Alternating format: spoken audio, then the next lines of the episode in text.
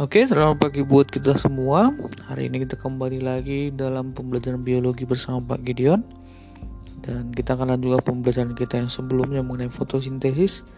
Dan saya berharap kalian dalam keadaan sehat tanpa kurang satu apa pun. Sehingga dalam mengikuti pembelajaran ini, kalian bisa mengerti dengan lebih mudah. Oke, terakhir kita sampai di slide ke-23 Nah, sekarang coba buka PowerPoint-nya dan buka slide 23. Nah, dari sini bisa kita lihat bahwa uh,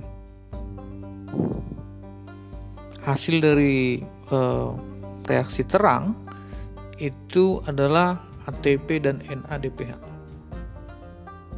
Kemudian selain itu juga dia menghasilkan oksigen ya, tapi oksigen akan dikeluarkan ke atmosfer yang lanjut ke proses berikutnya adalah ATP dan NADPH. Oke.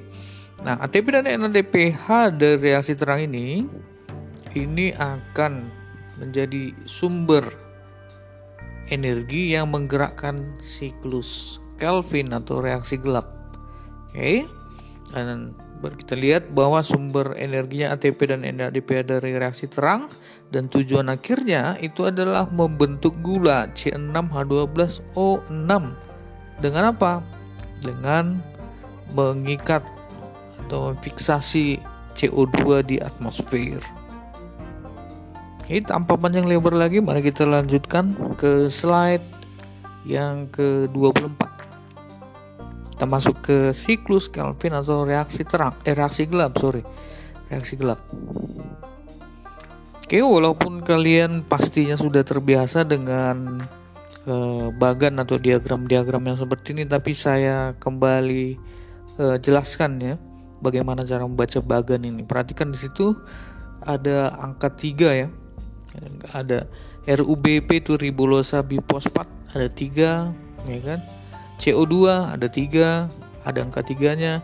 Kemudian uh, senyawa berkarbon 6 itu yang short live itu ada tiga juga kemudian terakhir uh, membentuk tiga fosfogliseratnya jadi 6 Eh, eh perhatikan bahwa angka-angka itu itu akan menunjukkan ini penting ya.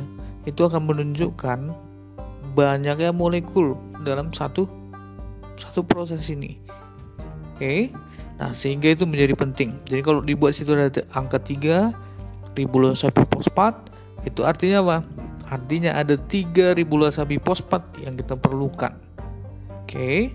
Nanti ketemu dengan 3 CO2. CO2-nya yang dari atmosfer itu di difiksasi. Ya kan? Diikat ya kan?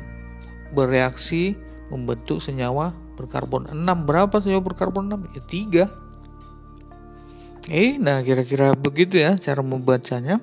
Oke sehingga kalau kita lihat di situ bisa kita lihat ya dalam bagian itu kalau dia ada bulat-bulatan nah itu menunjukkan apa?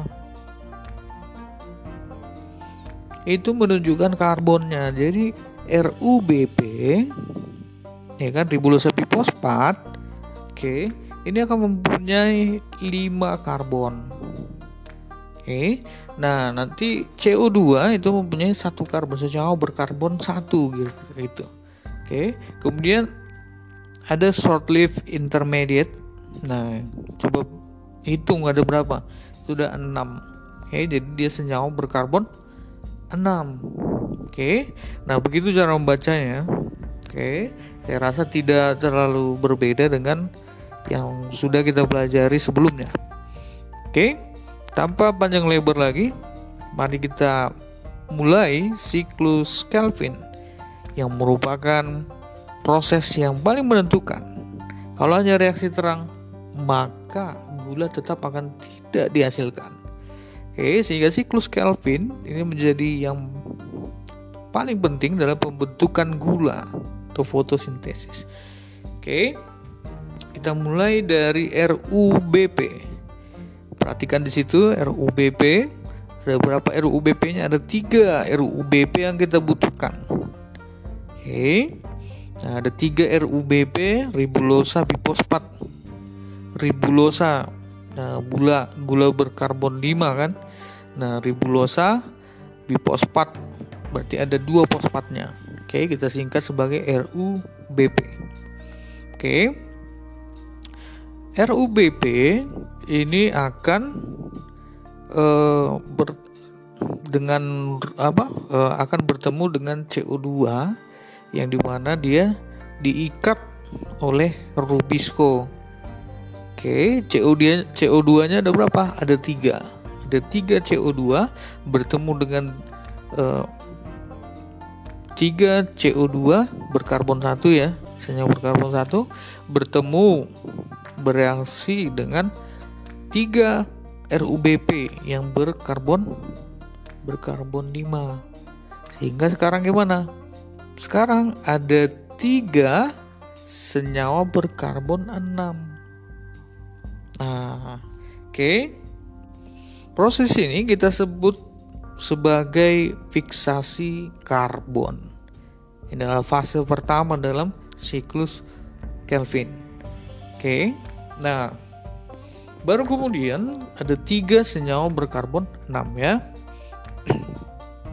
baru kemudian ini akan terpecah karena dia short lived intermediate.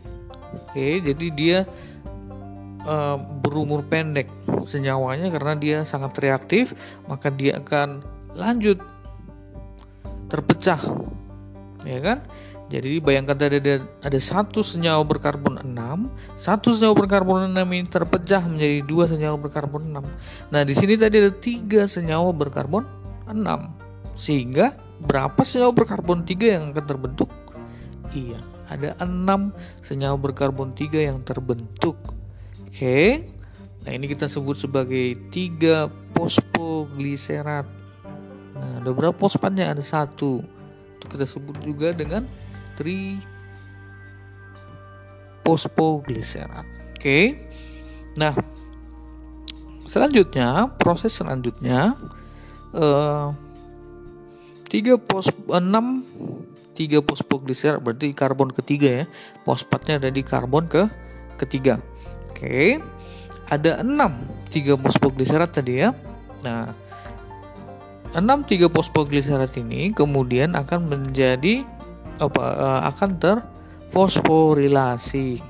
Oke, membentuk 1,3 bifosfogliserat. Bifosfo berarti ada ada tiga gliserat senyawa berkarbon 3.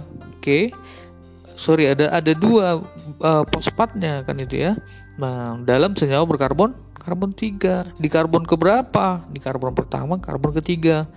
Oke, maka namanya adalah 1,3 bifosfogliserat.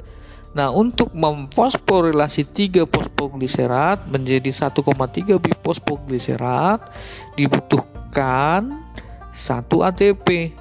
Oke, sehingga untuk 6 ya kan ada 6 3 fosfogliserat untuk 6 ini dibutuhkan 6 ATP untuk memfosforilasinya.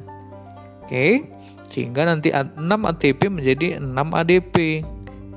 Oke, satu fosfatnya lagi itu akan memfosforilasi 3 fosfogliserat tadi membentuk 1,3 bifosfogliserat. 1,3 bifosfogliserat ini kemudian akan diubah menjadi gliseraldehid 3 fosfat kita sebut sebagai G3P. Oke. Nah, 1,3 bifosfogliserat diubah menjadi gliseraldehid 3 fosfat. Tentunya dia akan e, mengalami e, pelepasan satu fosfat. Oke, untuk masing-masingnya. Oke. Nah, sebelum terjadi pelepasan satu fosfat, NADPH kalau kalian masih ingat NADH di di apa di respirasi sel itu fungsinya kira-kira sama dia adalah taksi yang menampung elektron. Oke. Nah, sekarang dia akan menurunkan penumpangnya dalam proses ini. Oke, penumpangnya berupa apa? Berupa elektron. Oke. Nah, kemudian 6 NADPH ini akan diubah menjadi 6 NADP+. Kenapa? Elektronnya sudah sudah masuk. Oke. Oleh oleh karena itu, maka PI uh, segera saja menjadi apa? terlepas ya kan dari 1,3 bifosfo gliserat sehingga dia akan menghasilkan gliseraldehid 3 fosfat. Oke, itu kita sebut sebagai G3P. Ada berapa? Tadi ada 6 1,3 bifosfogliseratnya maka ya udah pasti gliseraldehid 3 fosfatnya juga adalah 6. Oke. Nah, sekarang mari kita lihat selanjutnya. Untuk selanjutnya, coba perhatikan. Di sini ada dua percabangan. Percabangan pertama, dia akan masuk sebagai output. Oke, sebanyak berapa? Sebanyak satu. Oke, sisa berapa? Sisa lima. Limanya ke mana? Limanya akan kembali membentuk RU RUBP. Oke. Jadi ada 6 G3P-nya. Satu G3P itu akan menjadi outputnya. Oke, senyawa berkarbon 3 tuh ya. Senyawa berkarbon 3 ketemu nanti dengan senyawa berkarbon 3 betul senyawa berkarbon 6 C6H12O 6 nah itu ya nah kemudian 5 lagi dia akan masuk ke proses berikutnya membentuk RU RUBP oke Nah, bagaimana proses berikutnya? Ada 5 senyawa berkarbon 3, ibaratkan sebuah guli. Oke. Nah, coba kalian lihat di situ ada bulatan-bulatan itu kalian, pik, uh, kalian pikirkan itu adalah guli. Ada 5 G3P, ada 5 senyawa berkarbon 3. Ada berapa gulinya? Ya 5 kali 3 ada 15 guli kan itu kira-kira ya Nah, guli-guli ini akan di di apa? di uh, di diproses membentuk senyawa berkarbon 5. Nah, ini kan pertanyaan anak SD ya. Oke. Tadi kita punya 15 guli. Kita akan membentuk senyawa berkarbon 5, senyawa berguli 5 gitu kan. Nah, satu senyawa ada 5 guli. Nah, sekarang gimana? Ada berapa senyawa yang bisa terbentuk dari 15 guli tadi? Ada berapa senyawa berkarbon 5 dari 5 G3P tadi?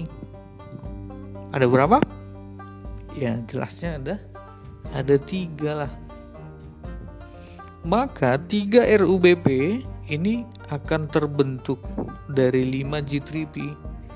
Nah, proses ini sebenarnya ada beberapa proses-proses lain lagi sebenarnya, tapi kita tidak perlu sampai sedalam itu. Oke. Nah, ini kita sebut sebagai sorry tadi fase kedua itu reduksi ya. Karena terjadi reduksi. Oke. 1,3 bifosfogliserat menjadi gliseraldehyde 3 fosfat itu kita sebut sebagai fase reduksi. Oke, kita kembali ke yang tadi. Nah, kita masuk ke fase yang ketiga yaitu regeneration of the CO2 acceptor atau RUBP. Oke.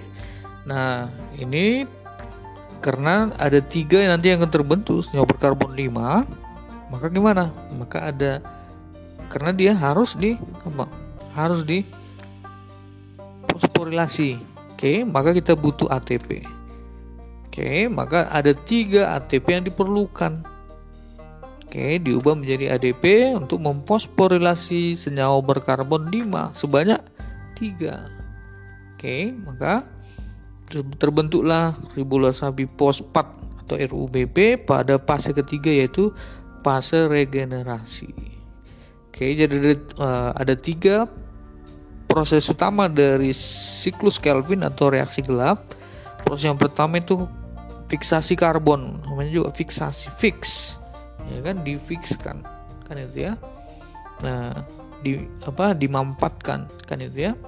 Nah, jadi terjadi fiksasi karbon kemudian fase yang kedua itu fase reduksi di mana terjadi proses reduksi. Ya kan masih ingat ya reduksi oksidasi. Oke, baru selanjutnya regenerasi RUBP. Nah, itu adalah tiga uh, fase yang uh, terjadi dalam siklus Kelvin atau reaksi gelap. Oke. Jadi 3 RUBP bertemu dengan 3 CO2 membentuk 3 senyawa berkarbon 6 masing-masing senyawa berkarbon ini berkarbon 6 ini akan dipecah menjadi senyawa berkarbon 3 ada tiga senyawa berkarbon 6 membentuk senyawa berkarbon 3 ada berapa senyawa berkarbon 3 yang terbentuk? Tentu jawabannya 6 oke. Nah ada 6 ya. 6 pos eh, 3 fosfogliserat nah selanjutnya apa? Selanjutnya 3 fosfogliserat ini terfosforilasi dengan ATP Sebanyak berapa? Sebanyak 6 ATP yang kita butuhkan. Oke. Nah, membentuk 6 6 1,3 bifosfogliserat. 1,3 bifosfogliserat selanjutnya mengalami reduksi. Oke. Nah, 1,3 bifosfogliserat sejumlah 6 ini oke, uh, selanjutnya akan diubah dengan satu pengeluaran satu PI satu fosfat akan diubah menjadi gliseraldehid 3 fosfat atau G3P. Ada berapa G3P-nya? Ada 6 G3P-nya. Oke. Satu G3P itu akan menjadi output yang menjadi cikal bakal dari cikal bakal dari C6 6. Oke, 5 G3P yang lainnya ini akan digunakan untuk regenerasi regenerasi apa regenerasi RUBP jadi ada 5 senyawa berkarbon 3 ini akan membentuk senyawa berkarbon uh, eh, 5 Oke, tentunya ada berapa senyawa berkarbon 5 yang akan terbentuk? Tentunya ada 3 senyawa berkarbon 5. Nah, inilah dia proses siklus uh, yang terjadi dalam siklus Kelvin atau reaksi gelap. Nah, sekarang kita lanjutkan ke materi yang berikutnya. Kita lanjut ke slide ke-26. Mari kita masuk ke slide ke-26. Oke. Di sini kita akan ketemu dengan berbagai uh, variasi ya, alternatif. Kalau kemarin respirasi sel punya variasi atau punya alternatif ya. Selain yang normalnya itu respirasi seluler. Nah, di sini juga ada beberapa alternatif tentunya disebabkan oleh bentuk-bentuk adaptasi ya untuk menyesuaikan okay, dengan lingkungannya. Nah, beberapa tumbuhan, beberapa jenis tumbuhan mereka tidak seberuntung tumbuhan lain. Mereka harus menghadapi uh, hidup di tempat yang panas dan kering. Nah, ini ada hubungannya dengan air. Dan sudah tahu ya, eh, reaksi terang itu sangat membutuhkan air apa yang dibutuhkan dari air itu nah, kalau kalian ingat-ingat lagi bahwa air itu akan menjadi sumber elektron. Elektron ini nanti akan dilempar-lemparkan. Kan ini ya oke. Nah. Untuk saat ini cukup di sini dulu pembelajaran kita mengenai siklus Kelvin. Yang kita lanjutkan nanti setelah istirahat. Silakan istirahat. Yang mau ngemil yang ngemil. Mau ke toilet toilet oke. Okay, silahkan beristirahat nanti kita kembali dalam 7 menit berikutnya. Oke sampai ketemu di uh, sampai ketemu dalam podcast untuk sesi yang kedua. Selamat pagi terima kasih